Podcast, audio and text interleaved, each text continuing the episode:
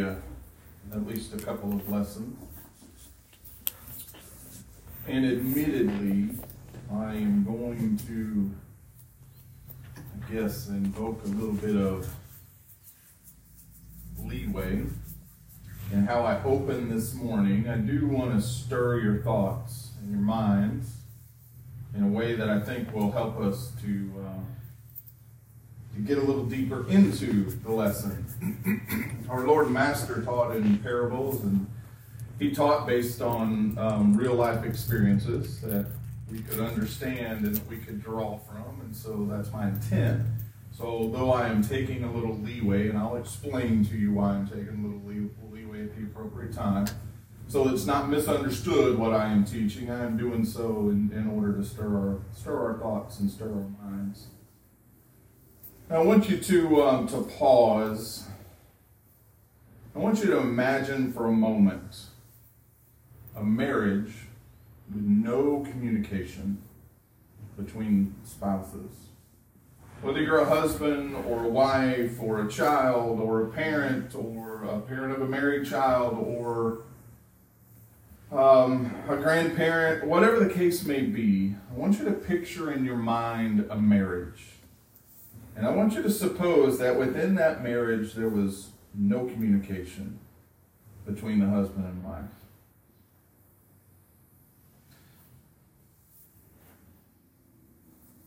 Allow yourself a moment to think about how strong that marriage may or may not be. In your eyes. How well suited is it to stand both the joys and the great things that come in this life and the challenges and the struggles? Suppose in that relationship that there was some communication.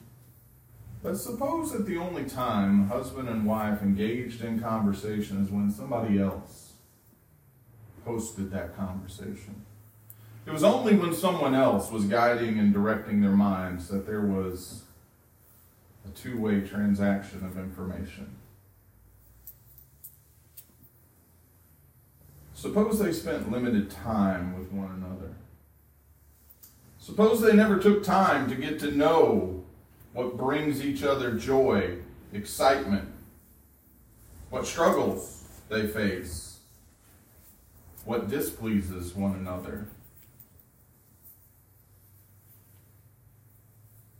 Imagine if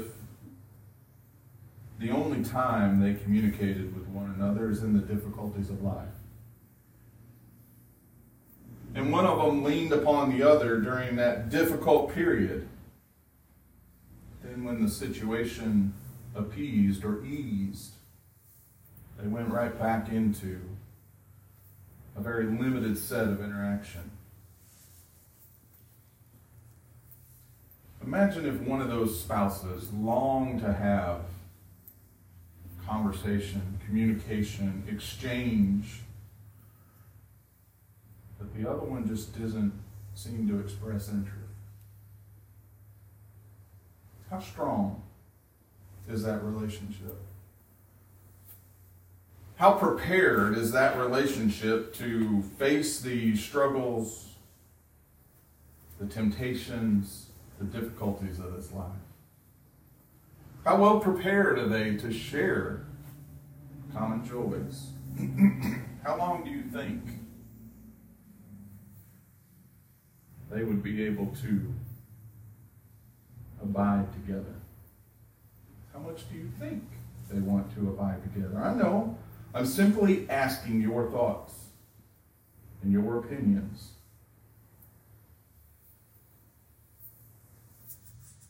Second Corinthians 11 and verse 2. Paul, writing to the Corinthians, said, I am jealous over you with godly jealousy, for I have espoused you to one husband, that I may present you a chaste virgin to Christ. In Revelation 19 and 20, and maybe bleeding a little bit into chapter 21, we see the bride of Christ the kingdom, the church, aligned and prepared. In Revelation 19, verses 7 and 9, let us be glad and rejoice Give honor to him, for the marriage of the Lamb is come, and his wife hath made herself ready. And to her was granted that she should be arrayed in fine linen, clean and white. For the fine linen is the righteousness of saints. And he saith unto me, Write, blessed are they which are called unto the marriage supper of the Lamb. And he saith unto me, These are the true sayings of God. Church, you are the bride of Christ. We pray that we have and we are preparing ourselves, making ourselves ready as we see in verses 7 and in 9.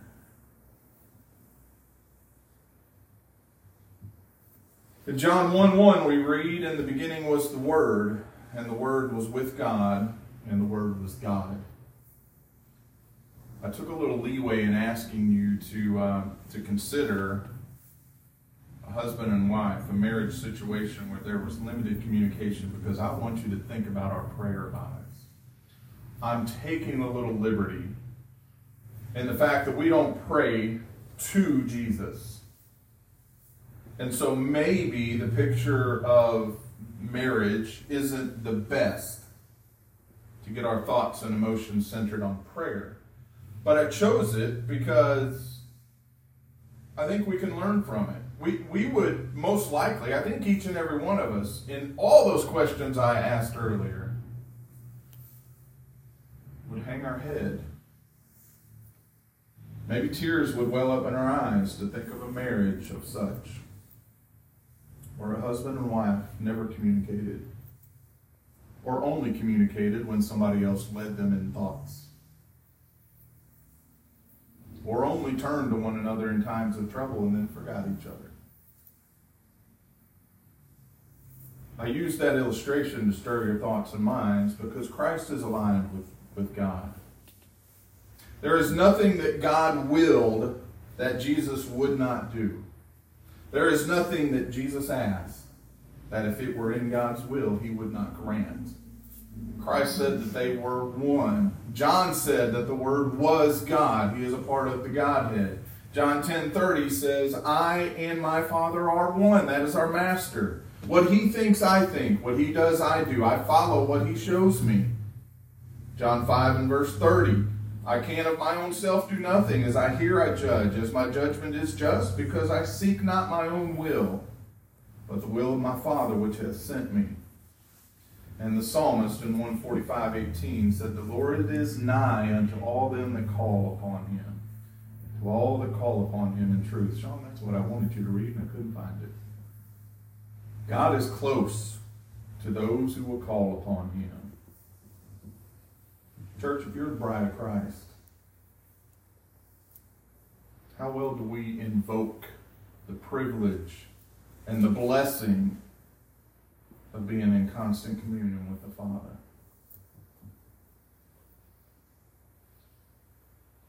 I suppose there is somewhere, and maybe in this audience, I don't know, you know, I don't know, but there is somewhere that somebody who is in the body is listening to this conversation, and that is reality. My time in prayer with God is when we do it here in worship assembly. I pray that's not the case with any in this congregation. I don't suppose it to be. But I would say it is possible, yea, maybe it is even likely, that within the church, that is reality.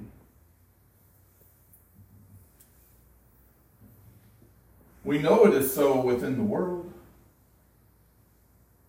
Because God is far from the world's mind until, until that moment of fear or challenge.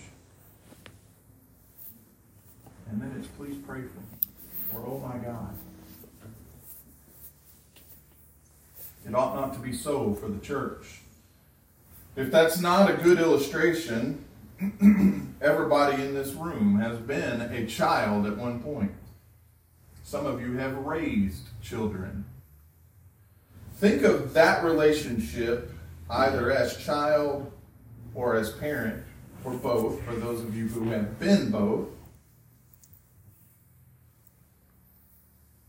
Teenage years are difficult years, sometimes, for parents and children to communicate. From a child's point of view, you just don't understand what I am facing. You don't understand. You don't accept my feelings. I don't know how to communicate to you. And so, oftentimes, as children, we pull away. We get quiet. We don't want as much interaction, maybe, as we have in the past. And as parents, we see and we feel that. We don't understand. We want that exchange. Maybe sometimes we want too much. And those years can be difficult.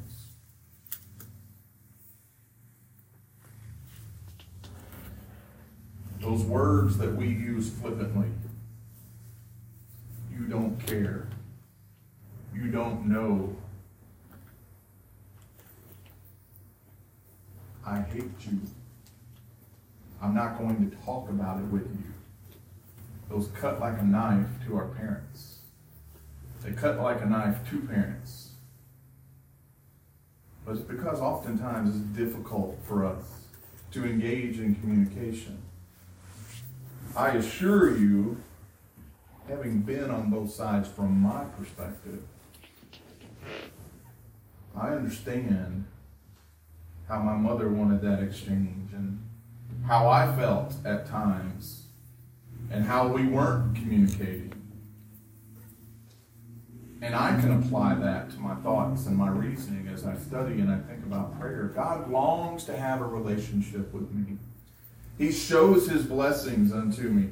He has granted so much to me, both in physical things and in spiritual things. He has provided for me, and he longs for that relationship where I communicate to him. And what if the only time I did so was three times a week? How much love does it feel like is there if, if, if you were a child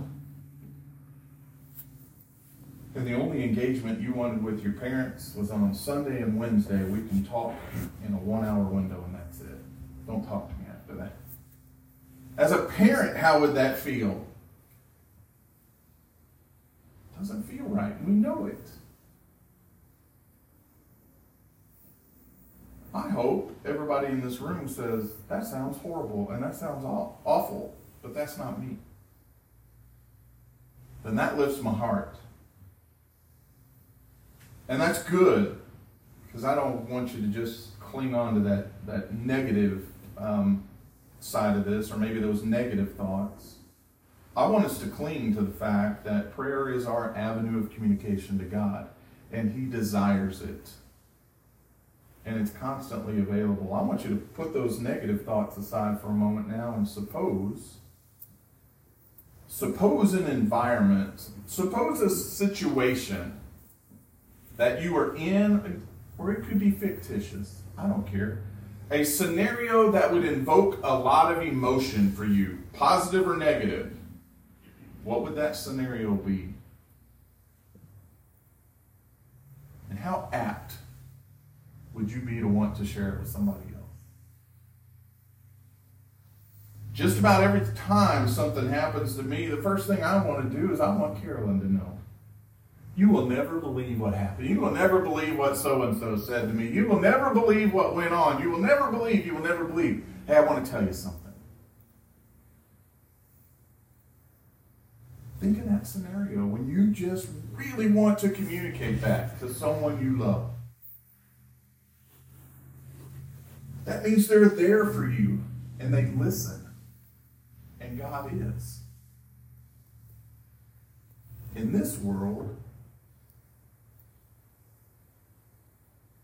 there will come a time when that is challenged with whoever that individual is. You'll be separated at some point. Physically, maybe temporarily, maybe permanently. We'll be separated from one another on this earth. And we won't be able to have that communication, but with God, that is not the limitation. He's there always for me to share those joys, my thankfulness, my struggles, my fears, my wants, my desires, what I want for others. I have an avenue at any moment's notice, any time of day or night, to be able to go to Him and to approach His throne. That is awesome beyond what we probably truly fathom and understand. It doesn't matter when, it doesn't matter what. As a child of God, He is there and ready and will listen. Now, Jimmy said it in class. The answer may come different than what we expect he, because he knows what's best for us. But just being able to communicate and express to Him is an awesome, awesome, awesome blessing.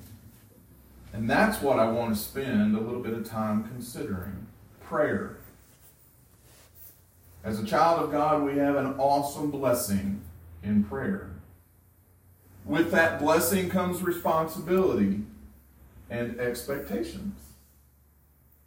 Biblical responsibility and expectations. I heard it said somewhere before, I have no idea where I got this quote from. I am recycling this. I think I preached this here almost a year ago, if I remember what my notes said, but not to the way it is laid out and not to this extent. But I heard it stated, and I quoted here, wish I could give uh, reference to someone. As children of God, no matter how diligently we strive to please Him in all other responsibilities, if we fail to pray, we fail.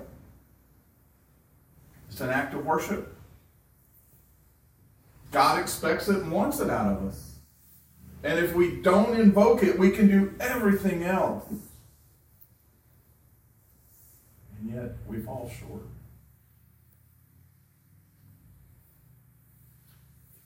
Prayer is, I stated it once, prayer is an act of worship, but prayer is an ability to express myself to God. Prayer is a pathway for me to offer praise, adoration, and expressions of love to God. Prayer is my pathway or my ability to seek guidance, direction, help for myself, supplications to God, solicitations for others. And so, my goal before us, each and every one of us, is to spend some time thinking about this awesome blessing we have in prayer. And through the lessons, I hope we'll gain a deeper understanding of what prayer is. Maybe we all are very, very comfortable with that already. So be it. Second, I hope it helps us to appreciate more the great blessing of prayer. And maybe we already hold that as an awesome blessing. Maybe we'll understand it even more. I hope that it will teach us how to pray more effectively. That's my desire. And ultimately, I guess, I am looking for it to stir up something within us that will make our prayer life deeper and more consistent. Maybe it can't get any deeper and more consistent. I hope that is the case. This morning, I'm only going to reach my introduction. I may not even stop in a, it may not make sense where I chose to stop, but um, may stop earlier than that. But I only want to move briefly into some of the introduction. Talk about some of the statements I just made to you. Prayer is our avenue to communicate to God through His Son. Again, I'm not advocating and I'm not teaching that because you are the bride of Christ, and I used that illustration earlier to get you thinking about communication between husband and wife, that I'm saying you pray to Jesus. But we do pray through him as our intercessor, our mediator, the, uh, the high priest, and our access to God. In 2 Timothy uh, 2, verses 1 and 5, it says, I exhort thee, therefore, that first of all, supplications, prayers, intercessions, and giving of thanks be made for all men. We ought to be pretty busy in our prayer lives because that's a lot. Supplications, intercessions, and giving of thanks. Be made for all men, for kings, and for all that are in authority, that we may lead a quiet and peaceful life in all godliness and honesty. For this is good and acceptable in the sight of God our, our Savior, who will have all men to be saved and to come unto the knowledge of the truth. For there is one God and one mediator between God and men, the man Christ Jesus.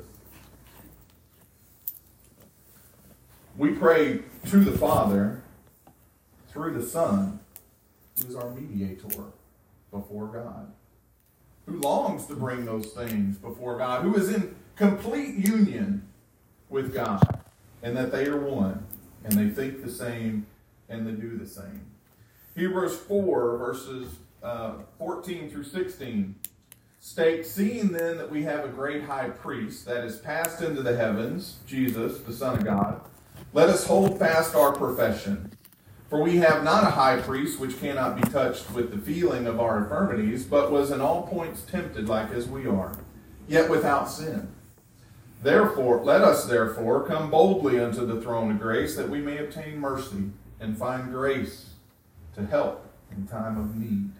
We all want access to God's grace, do we not? How do we access the throne? How do we get to the grace that comes from God? Through the high priest. Who's the high priest? Tells us that in the very beginning of that verse. Jesus is our high priest. He is our access to God. He is our mediator and our intercessor.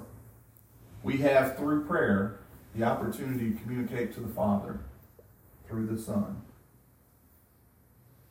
In 1 Timothy 2 1, I exhort thee, therefore, uh, I exhort, therefore, that first of all, supplication, prayers, intercessions, and giving of thanks be made for all men. My point there was just making sure we do understand it is our communication avenue with God, and we ought to be actively engaged in prayer.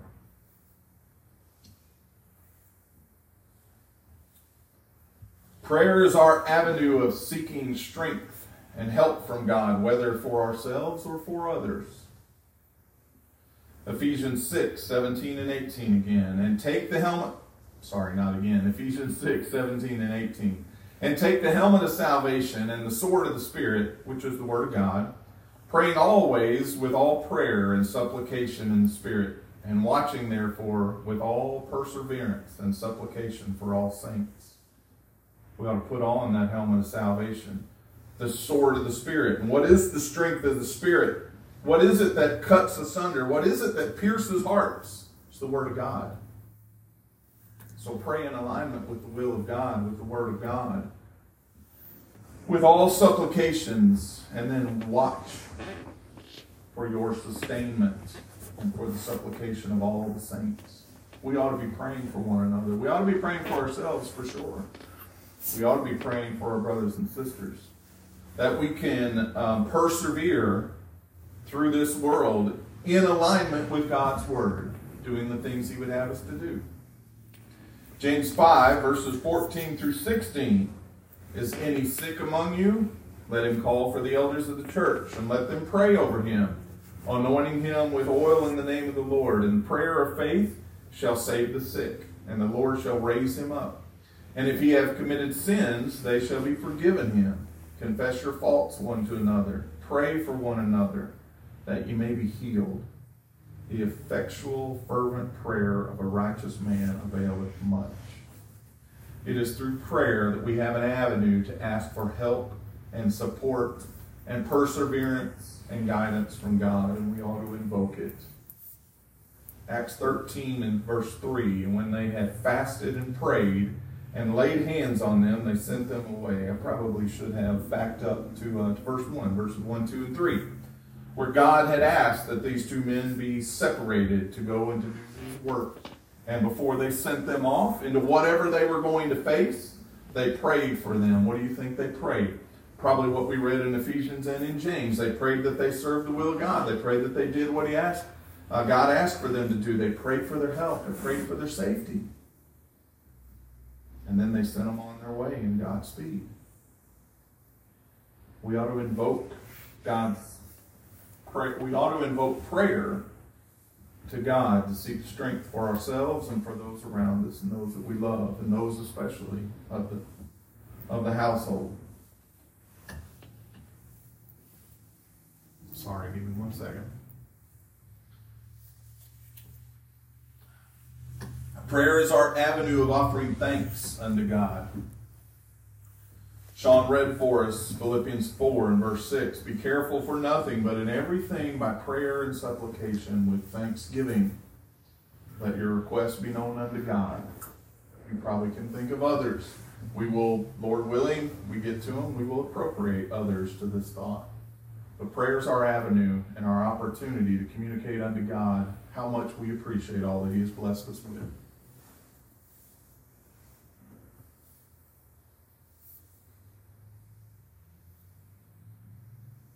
This is going to be my last one this morning, so maybe this will be pretty short. Prayer is how we express our desire for something to be so. I think it's more. I compared my thoughts with, um, with, with some others in my studies here. Somebody else had applicated and, and made a point that um, prayer is, is a wish for something. I think it's deeper than a wish. It is, um, it is that which we desire to be so. In uh, 3 John, and in verse 2, we see where it is stated, Beloved, I wish above all things that thou mayest prosper and to be in health, even as thy soul prospereth. I know and recognize it says wish there, but John is saying, That is my desire. What I wish to be so is that you may prosper and be in health. In 2 Corinthians uh, 13 and verse 7, it's stated, Now I pray to God that you do no evil. Not that we should appear approved, but that you should do that which is honest, though we be as reprobates. By the way, the reason I coupled these two together, you will see that same word if you were to look at, um, you will look at your lexicon, you will look at um, your concordance, you will see that it's the same word that is used in both of those. So in Second Corinthians, where he says, Now I pray to God that you do no evil, that is my desire, he is saying. My desire is that you do no evil, but that we all appear approved. That we should do that which is honest. And that's where I chose end this morning as our introduction. I told you it might be a little bit awkward. I hope, Lord willing, we will get into next week a little bit more of what is prayer. We'll probably go back and reflect on just some of these ever so briefly. We'll reflect on some others that maybe prayer is not. Maybe that will help us. We'll move into how we should pray and why we should pray and how often we shall pray. And you all know many, many verses that line up with that. But I'm stuck with Paul's thoughts there in 2 Corinthians. I it is my desire that we do no evil, that we should appear approved, not that we should appear approved, I appropriate that correctly, but that you should do that which is honest. And then I think about what was written unto Timothy. And we looked at, we probably, let's just go there and read all five verses together. We already read the others without this one. Go to uh, 1 Timothy 2.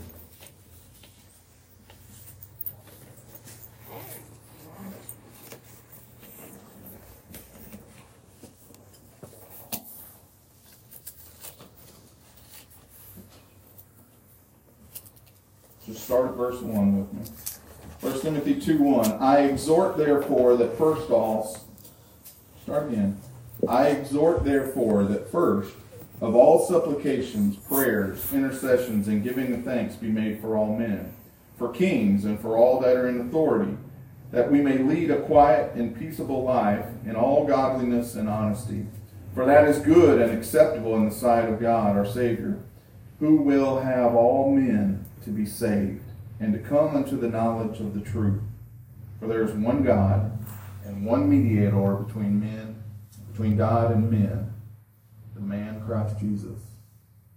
When I think about God's plan of salvation, I think what was given there to the Corinthians and given here instruction to uh, to Timothy, or being repeated for for Timothy's benefit, We ought to be prayerful people. We ought to be praying for ourselves. We ought to be praying for others. But we ought to make sure that we are in a right relationship with God. As Paul wanted Timothy to continue to preach and to teach and to uphold, God wants all men to be saved and to know the truth. And knowing the truth, that they would obey it. God's plan of salvation as we deliver each and every time we have opportunity is that first we have to hear the Word of God. Faith cometh by hearing, and hearing by the Word of God, Romans 10 17. And also 1 Timothy 2 4. Second, that we have to believe that which we have heard, and that which we read, and that which we now understand that Christ Jesus is the Son of God. John uh, 20 and verse 31. But these are written that you might believe that Jesus is the Christ, the Son of God, and that believing you might have life through his name.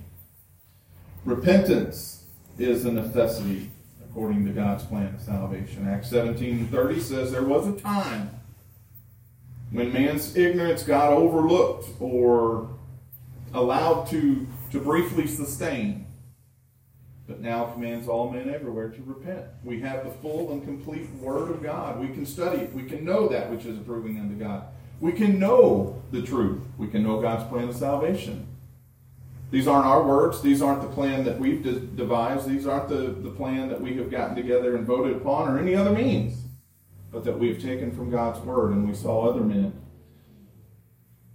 and others follow that had salvation.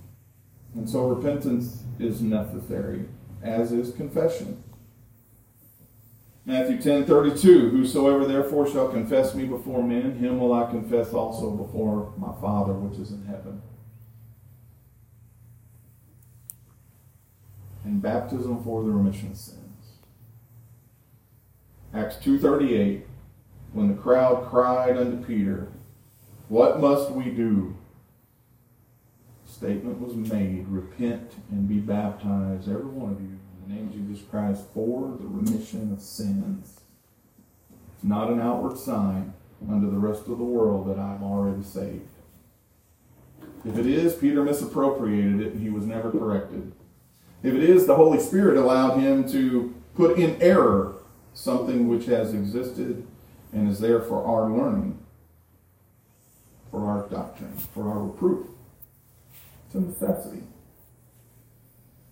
Galatians 3.27 tells us that it is through baptism that we put on Christ.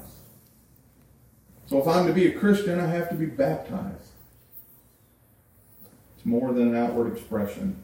It's an expression of obedience. It is a necessity of obedience to God's plan of salvation. And we have to be willing to live faithful, striving to do that which God would have us to do in all things, the work of the church. Revelation 2.10 says that those who uh, were faithful look forward to the inheritance of the crown of life. That would include prayer. But that would include many, many other things that our Lord and Master has asked us to do. That would include God's plan of salvation. And to the best of my knowledge, everybody here this morning has accepted God's plan of salvation. You know it. You have responded to it. You have fulfilled it. But if it were to be so, that you're not sure if you understood it or if you obeyed it as you should have with the right knowledge of the truth, we can study through that and we can help you with that. If you are a child of God and you have fallen short in some way of honoring that which He has asked, to live in a way that honors Him, to show through obedience that you love Him and you long to be close to Him. You have an advocate, you have a mediator, you have an intercessor who is waiting to plead on your behalf. You have access to the Father through His Son and the ability to make that right. If it's of a private nature, you can take care of it in repentance and in prayer to God for forgiveness. If it's of a public nature that is known beyond you, it has brought shame and reproach upon the church. And it should be taken care of publicly so that a statement can be made that that is not me and that is not me any longer. I have repented and I have turned. And so your brothers and sisters can help you because that's the only thing that we want. We don't want to know your faults any more than you want to share them, any more than we want to help one another to make through the difficulties of this life. And so, if we can be of assistance in any way, if we can pray on your behalf, if we can offer hope unto you, if we can offer encouragement unto you, we don't offer it on our behalf. It's God's plan of salvation. We simply offer our part of helping in whatever way we can. Studying that out or going unto Him and um, seeking things on your behalf. We'll do whatever we can. If you have need, please come forward as we stand by as we sing.